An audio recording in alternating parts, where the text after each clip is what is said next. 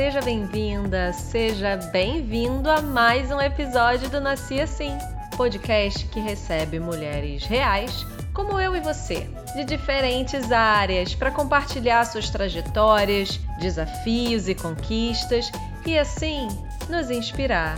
Eu sou Leone Gouveia e eu sou a Marta Valim. Obrigada a você que acompanha a gente lá no nosso Instagram, arroba Assim. E o tema de hoje é um esporte que traz muito orgulho para o Brasil, a ginástica artística.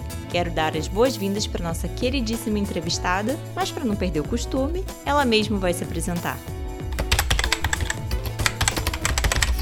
Olá, eu sou a Dani dos Santos e eu nasci assim, espoleta, ligada no 220.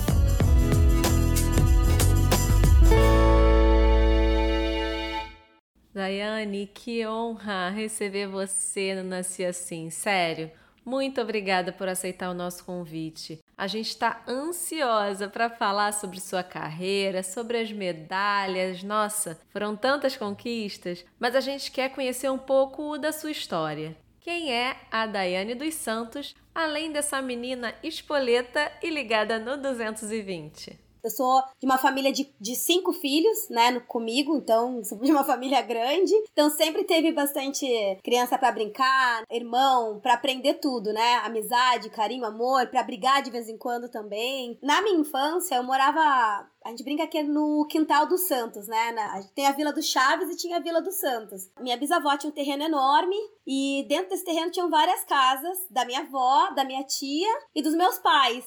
Então eu convivi com primos, então a gente cresceu primos, primos irmãos, né? E era uma criançada. E entre essas crianças estava eu lá, pulando, correndo, brincando. Um dia, ligando isso à ginástica, na escola também eu era dessa mesma forma. Sempre estava correndo na hora do recreio, pulando. Até difícil de ficar um pouco parada na sala de aula, dava um pouco de trabalho para os professores também por conta disso. Sempre fui de conversar muito, né? Isso não é muito bom. E um dia depois da aula, tava lá brincando numa pracinha em Porto Alegre, eu sou gaúcha, e uma professora passou e me viu uma menina lá empoleirada no trepa-trepa, se pendurando, e me fez esse convite para conhecer a ginástica. Ai, que delícia essa agitação toda. Mas vamos lá, você falou que a professora te viu, e aí, o que, que aconteceu? Como foi esse comecinho na ginástica? Então, a ginástica normalmente é um esporte muito precoce. Começa com 4, 5 anos aqui no Brasil. A gente tem um histórico nos Estados Unidos de dois aninhos já de começarem. Com a minha história foi um pouco diferente. Eu tinha 11 anos quando esse convite, esse presente, essa bênção de Deus aconteceu na minha vida. A professora Cleusa passou ali e me viu brincando nessa pracinha e me convidou para conhecer um pouco mais, né, sobre esporte que até então eu não conhecia tanto. A ginástica ela não era tão divulgada, tão conhecida pelas pessoas. Hoje a gente tem um canal muito mais aberto através das redes sociais e a própria televisão que mostra muitos dos esportes, né? Então, eu conheci na íntegra, fui conhecer mais na prática, pela minha curiosidade mesmo, e conversei com os meus pais. Aí meu pai combinou comigo que eu poderia fazer ginástica, desde que eu não,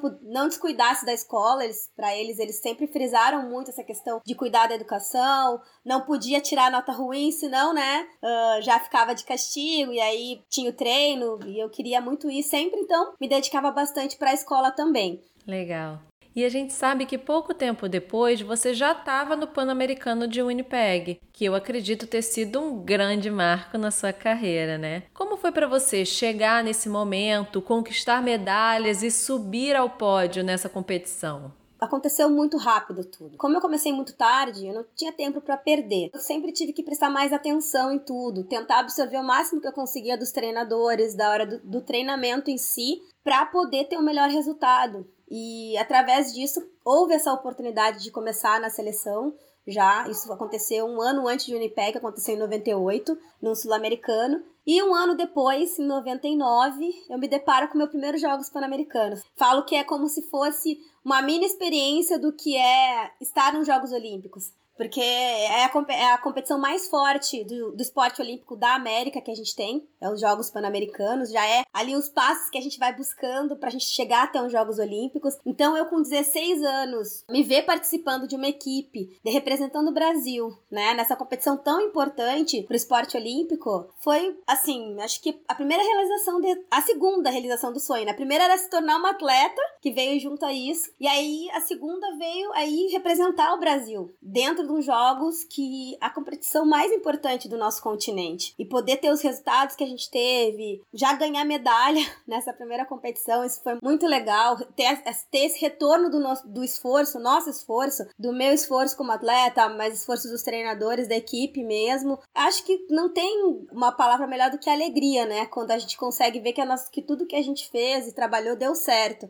E você falou agora que a ginástica não era muito conhecida, né? Tenho certeza que você contribuiu muito para fazer da ginástica um esporte mais conhecido no nosso país. E eu tô aqui com a listinha, Léo muito longa. Você conquistou medalhas em outros pan-americanos, Copas do Mundo, foi a primeira ginasta brasileira entre homens e mulheres a conquistar uma medalha de ouro no Campeonato Mundial de Ginástica Artística, participou de Jogos Olímpicos e até desenvolveu dois movimentos inéditos, o duplo twist escarpado e a sua variação esticada, mundialmente conhecidos como dos Santos e dos Santos 2. Isso é só uma parte dessas conquistas, né? Agora, para você, como pessoa, como profissional, qual foi o momento mais marcante da sua história? Se é que você consegue escolher só um, né? Eu acho que é sempre difícil a gente falar de um momento marcante, né? Eu acho que a gente tem fases na nossa vida que nos marcam muito. A gente tem competições que me marcaram muito. Eu acho que duas delas me marcaram bastante. A primeira foi o Mundial de 2003. Acho que não só por conta do título do Mundial, meu título, mas principalmente porque eu acho que o Brasil ali teve um feito que pra gente foi histórico, que foi pela primeira vez o Brasil mostrou que ele era um país não só de uma ginasta, né? Mas um país de muitas ginastas com talento. Ali, seis ginastas representadas, né? Eu, Camila, Dani, Ana Paula, Carol e Laís, representando uma equipe completa em 2003. E vem esse resultado que a gente esperava durante muito tempo, que era levar uma equipe completa para os Jogos Olímpicos, né? Que ia acontecer um ano depois. Isso aconteceu em 2003. A gente estava sonhando já com Atenas 2004. E ver esse, esse, esse retorno positivo dos nossos esforços, isso me marcou muito. E aí tive mais esse outro presente que foi ter sido campeã mundial naquele momento ali. Se tornar a primeira campeã mundial da ginástica artística brasileira, imagina, com todo aquele histórico de começar mais tarde, enfim. E uma competição no Brasil que me marcou muito foi a final da Copa do Mundo que aconteceu no Ibirapuera. Essa competição acho que tem uma ligação emocional com o público muito grande para mim. Então isso me marcou. Tava fazendo uma competição incrível, não só eu, mas todos nós que estávamos competindo. E dentro da minha série solo, a música parou. E as pessoas continuaram a música através das palmas. Nossa, toda vez que eu vejo esse vídeo, esses dois vídeos dessas competições, eles me arrepiam. Esse do, do Ibirapuera me arrepia muito, porque eu, eu lembro das pessoas, a vibração, da energia. E é dentro do meu país, assim. Foi, foi enlouquecedor. Quando a gente acabou, tava sabe? Foi uma coisa muito legal. Maravilha. E você tem esses números? Quantas competições você participou? Quantas medalhas você ganhou? Você tem isso anotadinho no caderno? Não, nunca parei para contar. Mas eu pego as medalhas e eu tento lembrar de cada detalhe, sabe? De como foi aquela medalha, que momento foi, como eu tava, com quem eu tava, com, com quem estava naquele momento. O esforço foi o mesmo para cada uma delas. Todas elas, o esforço teve que ser igual. Competir num Jogos Olímpicos ou competir numa Copa Escolar, que é a primeira Copa que a gente tem, primeira competição, é o mesmo esforço, porque a gente vive em fases diferentes. Então todos são especiais. Então eu não sei o número certo, mas eu tenho um carinho por cada uma delas. Legal. E pra gente que é de fora e conhece a sua história, parece que foi tudo muito rápido. Você era muito nova. Você mesmo já falou isso, né? Aqui agora nessa conversa. Você começou a treinar aos 11 anos, aos 13 já estava na seleção aos 16 já estava subindo ao pódio Winnipeg. Quando você se deu conta da dimensão do seu trabalho e da visibilidade que você tinha no país e no mundo? Quando você começou a perceber, hum, tô famosa.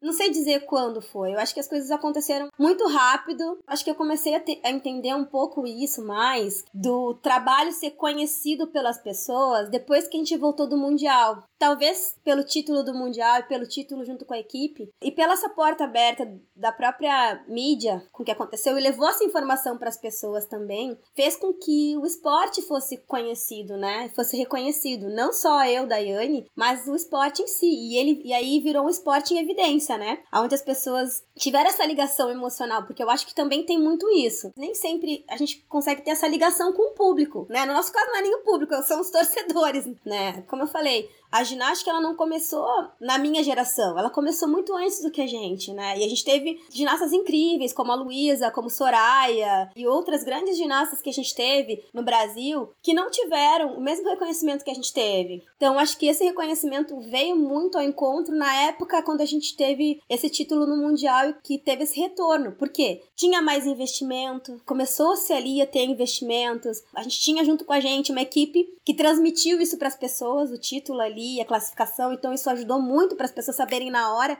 Quando a gente saiu do Brasil era uma coisa, quando a gente voltou pro Brasil era uma coisa completamente diferente. Eu lembro que quando eu voltei eu ficava assim, gente, o que, que aconteceu? Pelo menos eu sentia isso, né? Ah, é um resultado muito importante pra gente, muito importante pra equipe, muito importante pra ginástica. Mas não é só isso. É, é um resultado muito importante pro Brasil, pras pessoas, né? Não é só uma medalha, não é só um objeto. É um, uma fonte de esperança na vida dela. É um mostrar que o brasileiro, com todas as dificuldades que a gente enfrenta, com desigualdade, tantas questões, a gente é muito bom no que a gente faz. E a gente pode sim, ser sim o, o número um ali. A gente pode ser sim a equipe que vai conquistar um lugar entre os seletos melhores do mundo, entendeu? Então foi uma situação muito diferente e que a gente teve que se adaptar depois com o tempo e tudo. Uh, eu acho que aos poucos essas coisas a gente vai entendendo.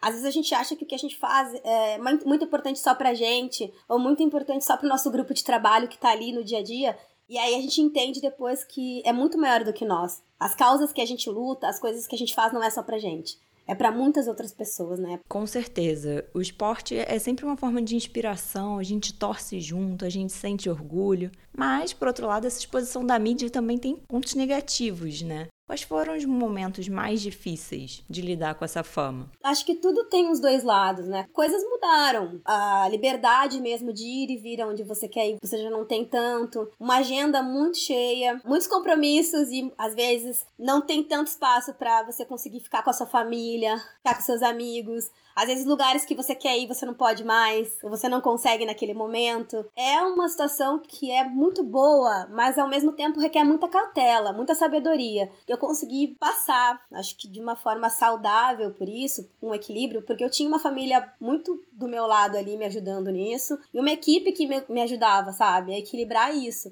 E aí a gente tem outras situações, invasão de privacidade, né? E aí vai muito do nosso equilíbrio. Na minha época ainda, eu acho que era um pouco mais fácil algumas situações, porque não tinha tanta essa exposição da mídia, como a gente tem, da mídia assim, internet, né? Hoje é tudo muito na hora. Ah, a gente fala alguma coisa que já sai na hora tem sempre alguém de olho, alguém vendo alguma coisa, né? E na minha época já não tinha muito isso. Ah, com quem você namora, com quem você não namora, onde você vai, onde você não vai, com, roupa, com que roupa você vai, com que roupa você não vai, se a roupa é de marca, se não é de marca, onde compra o brinco, onde janta, se namora com alguém, se tá mais gordo, se tá mais magro. Então acho que esse é o lado que não é tão bom às vezes, desse, desse pacotão que fica, né?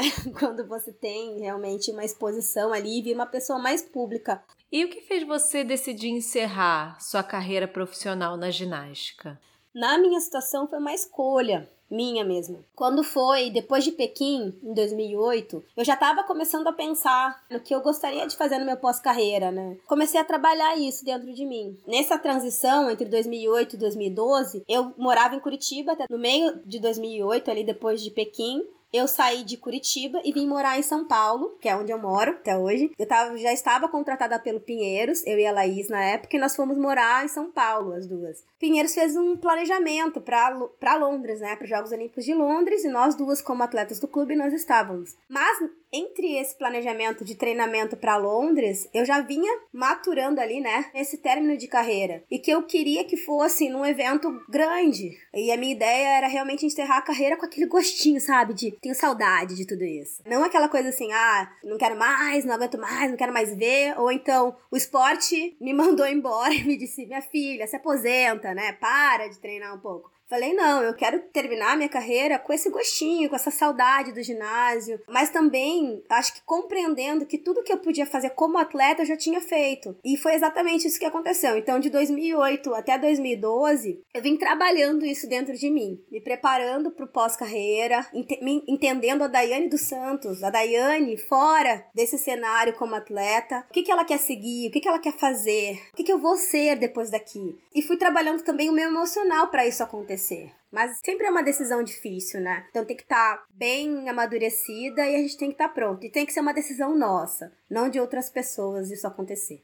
E em que projetos você está trabalhando agora? O que, que você descobriu que gostava de fazer quando você se aposentou da ginástica? Então, eu sempre gostei da área da educação física, né? Antes de eu entrar na ginástica, eu já queria ser uma profissional da educação física, educadora física. Então, eu me formei em educação física. Depois disso, eu fiz gestão esportiva e hoje a minha área de atuação é na gestão. E eu trabalho com uma área que eu adoro muito, que é o terceiro setor mais direto hoje, né? A tarefa que eu mais gosto é cuidar do brasileirinhos, estar tá envolvida ali com o meu projeto social, envolvida com as pessoas que estão dentro do projeto, com os pais, com as crianças, viver realmente esse projeto porque já era um desejo meu quanto atleta. Acho que em, retribuição ao que o esporte fez na minha vida, acho que o que eu ouvi durante a minha carreira esportiva de crianças dizendo que gostariam de ser igual a mim, que gostariam de ter uma oportunidade no esporte, na ginástica, que o sonho delas era viver né? Isso que eu vivi na ginástica, de fazer mortal, estrelinha, conhecer esse esporte tão belo que é a ginástica. Então acho que isso me marcou muito e eu queria muito poder retribuir, né? Isso. Então hoje poder ser a gestora do Brasileirinhos, eu acho que é uma coisa que eu tô muito envolvida, tô engajada diretamente com o projeto. Tem outras atividades, mas eu acho que se eu fosse falar diretamente, o que, que você faz hoje, Daiane? Nesse momento eu falo, eu sou uma gestora de um projeto social. Ah, então fala mais sobre o projeto Brasileirinhos pra gente eu tive um piloto, que foi o primeiro que a gente fez, isso foi 2014. E depois eu já estava trabalhando para fazer o projeto incentivado, né? O Brasileirinhos através da, da lei de incentivo ao esporte. Então, quando a gente lançou o projeto, a gente escreveu o projeto em 2015 na lei, em 2016 a gente começou a parte prática do projeto. Dia 16 de maio de 2016. Isso em Paraisópolis nessa comunidade que eu falo que tem uma parte do meu coração que tá sempre com ela, que é o Brasileirinhos que tá ali dentro. A gente começou atendendo lá 400 crianças. Desses quatro anos para cá, a gente já atendeu 400, em alguns anos que a gente teve uma diminuição 250, 150, mas nós sempre conseguimos atender as crianças durante esses quatro anos lá em Paraisópolis. Então, diretamente na comunidade lá, a gente já atendeu mais de mil crianças. A gente teve um núcleo também de extensão que foi feito em São Luís do Maranhão, isso aconteceu em 2018, que a gente conseguiu atender durante oito meses ali um grupo de crianças com brasileirinhos. Eu fiquei assim empolgadíssima, porque um dos meus maiores desejos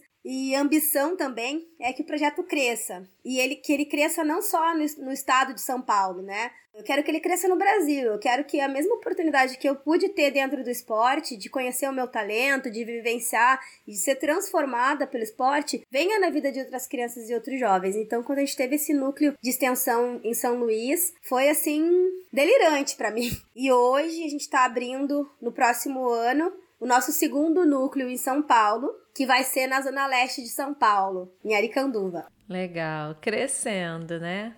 Daiane, nas entrevistas que a gente acompanha, né, você fala bastante sobre racismo. Como foi vivenciar isso na sua trajetória, tanto pessoal quanto profissional? E qual foi a importância do apoio da sua família ao longo desse processo?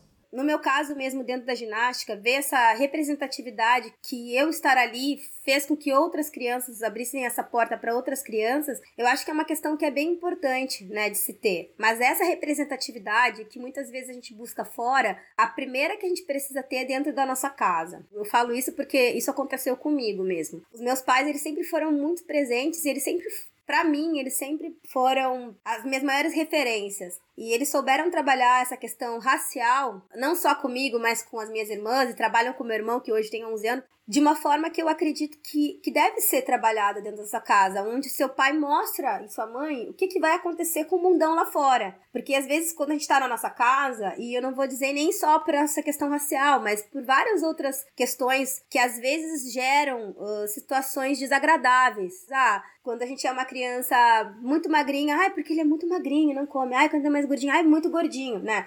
E eu tô falando de uma forma carinhosa. A gente sabe que isso vem às vezes com palavras muito agressivas, né? E com gestos agressivos. E, e, a questão racial é a mesma coisa. Então, os meus pais, eles trabalharam muito comigo, com as minhas irmãs, essa questão de você é negra, você é uma menina linda, você pode estar onde você quiser, você tem o direito de estar. Não pense que isso será fácil, né? Vai ser muito difícil. Muitas vezes você vai ter que ser três vezes melhor do que uma outra pessoa branca, porque é, é, acho que essa situação é vivida por pessoas não brancas. Porque aí eu coloco os indígenas, os asiáticos, enfim, muitas outras pessoas que, são inclu que estão incluídas nessa situação de preconceito que acontece muito. A questão do cabelo, meu seu cabelo é lindo, você é linda, você pode, você tem que ser muito forte, tem que ser persistente, tem que seguir o seu sonho. Se você, se você tem um desejo, vá em busca do teu sonho, não deixe que outras pessoas venham dizer aonde você pode chegar ou não. Esse fator que vai determinar a oportunidade a, a sua perseverança ali e você lutar pelo que você quer. Você tá engajado, disciplinado pelaquilo. Então eles sempre plantaram isso muito em mim e eu acredito que isso tem que ser dito para os seus filhos em casa, para as crianças de uma forma geral, né? Porque hoje eles são crianças, daqui a pouquinho eles são adultos. E explicar que o mundo lá de fora, ele pode ser feio e pode ser cruel também com a gente. Pessoas podem falar palavras ofensivas para você, você pode, infelizmente, ganhar menos do que outras pessoas, mas isso não quer dizer que você seja menos. Às vezes a gente tem essas situações que são difíceis da gente conseguir compreender mas que a gente entendendo, a gente pode também buscar uma solução para isso, reverter isso. Então, essas questões sempre foram trabalhadas dentro da minha casa, para a gente lutar pelo que é certo, a gente entender que o nosso lugar é onde a gente quer estar e que se as pessoas não gostam de você, elas não são obrigadas a gostar, mas elas são sim obrigadas a respeitar. Então, acho que essa educação começa na nossa casa seja para que lado for, sabe? Em todos as, os atos de preconceito, não só racial, de gênero, de etnia, de credo também. O ser humano ele tá muito egoísta, né? Ele só pensa no seu, só pensa na sua família, só pensa no seu filho e esquece muitas vezes o que a gente só vê pra gente, o que a gente deseja pra gente, a gente deveria desejar pro outro. Então, se eu quero o melhor pro meu filho, eu tenho que querer o melhor pro filho do outro. Se eu quero que meu filho seja aceito, eu preciso fazer com que o filho do outro também seja, né? Então, eu acho que se a gente tivesse mais esse olhar de empatia, esse olhar de compaixão pelo próximo, nós não teríamos situações como a gente tem visto, né? De várias questões aí que a gente precisa conversar mais, por mais que sejam assuntos indigestos às vezes, a gente precisa conversar mais, e mais do que conversar é ver essas conversas sendo postas em prática realmente. Muito bacana o exemplo da sua família. Já deu para sentir que essa família é uma inspiração para você, né? Mas além da sua família, que outras pessoas, ou melhor, que outras mulheres inspiram você? Eu sempre me inspiro muito nas mulheres que eu tive perto, assim. Eu sempre falo muito, né, da minha família, mas é porque é uma realidade. Eu acho que é muito importante quando a gente tem uma família que apoia. Esse Porto Seguro ser a nossa família, porque é muito difícil a gente não, não ter esse, esse seio, esse aconchego do nosso seio, do nosso lar. Mas é óbvio que eu tenho mulheres que eu admiro fora do esporte, como a Michelle Obama, acho que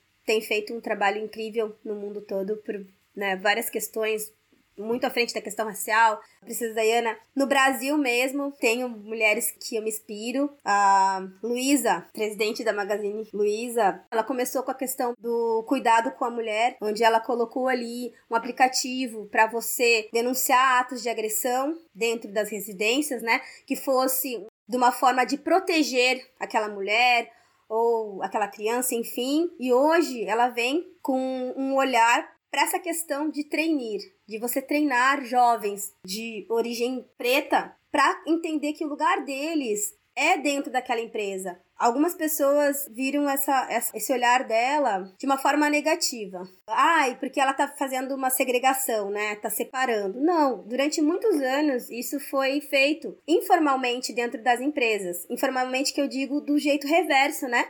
Onde as pessoas pretas não tinham essa oportunidade já eram vetadas antes. Eu acho que hoje ela está tentando amenizar uma conta que deveria ter sido paga lá atrás. Que se fosse realmente uma equidade, né, onde todos tivessem essa oportunidade, a gente não precisaria de, de programas como esse. Eu acho que ela tem sido bem ousada e tem sido uma mulher à frente do tempo Não tem sido uma luta fácil para ela, a gente tem visto, né, coisas que têm acontecido. Magazine Luiza acabou de ser multada, né? É até absurdo da gente falar sobre isso, justamente por eles usaram frases como: ah, ela tá segregando, tá separando, tá fazendo diferença racial. E quando essa diferença já era feita antes? Aí tudo bem. Aí não tinha problema. É a mesma coisa se você fazer um programa e tem que ser feito para mulheres na gestão, mulheres CEOs no Brasil. Quantas a gente tem? Quantas mulheres poderiam atuar em cargos? Então a gente precisa de programas de mulheres que venham realmente mostrar isso em empresas. E ter uma gestora como a Dona Luísa é um, uma referência muito forte pra gente hoje